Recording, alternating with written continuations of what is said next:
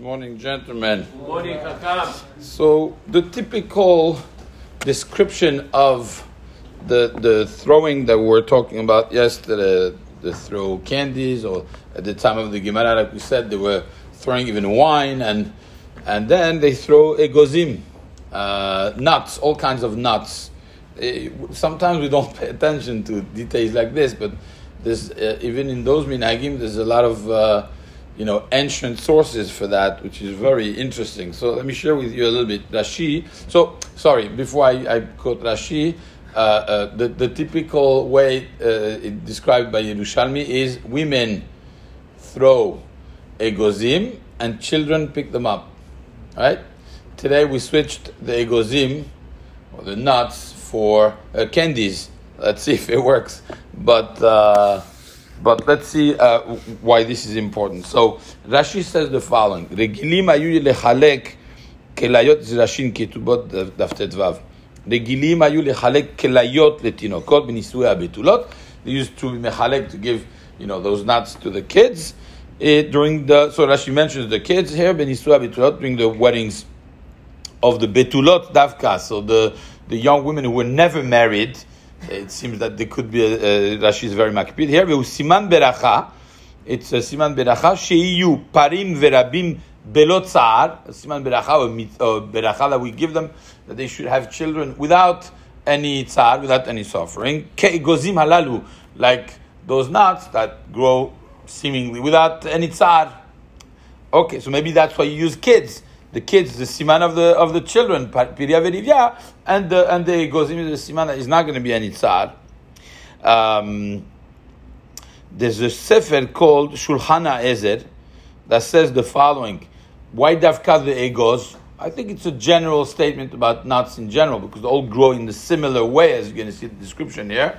The egos, I don't know if it's necessarily walnut or or, or, or hazelnut the egozi, you know, the Israeli uh, little candy bars.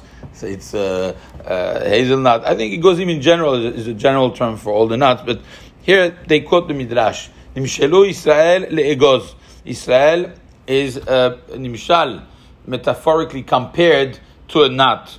Ma ha'egoz ha'ochel mechuse ad zeman shevirato. The same way, all nuts grow in the same way that the fruit is not exposed the fruit is covered by a hard shell. Take almonds, take uh, any nuts that you want. This is the way it grows. It's always covered by a very hard shell. Kach benot Israel ad nisuyehem. Rashi said davka betulot because we're talking here about benot Israel who are covered by a hard shell with the hymen. They're covered themselves.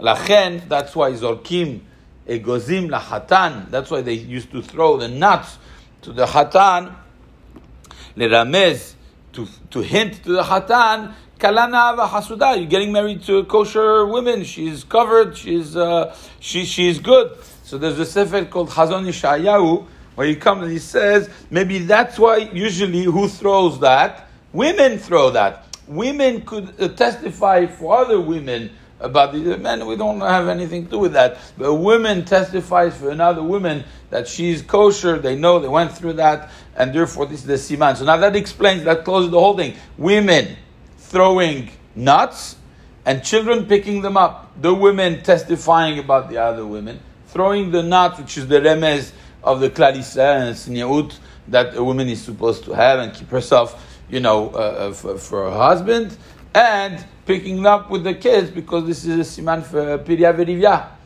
Now, if you switch that now for the candies, I don't know how that works. Maybe that's why there's a wrap around the candies. Uh, but maybe that's the source for for the blabas. You know, we, we, we do the, the almonds, the sugar coated uh, almonds. I don't know. I'm thinking maybe that's what it is.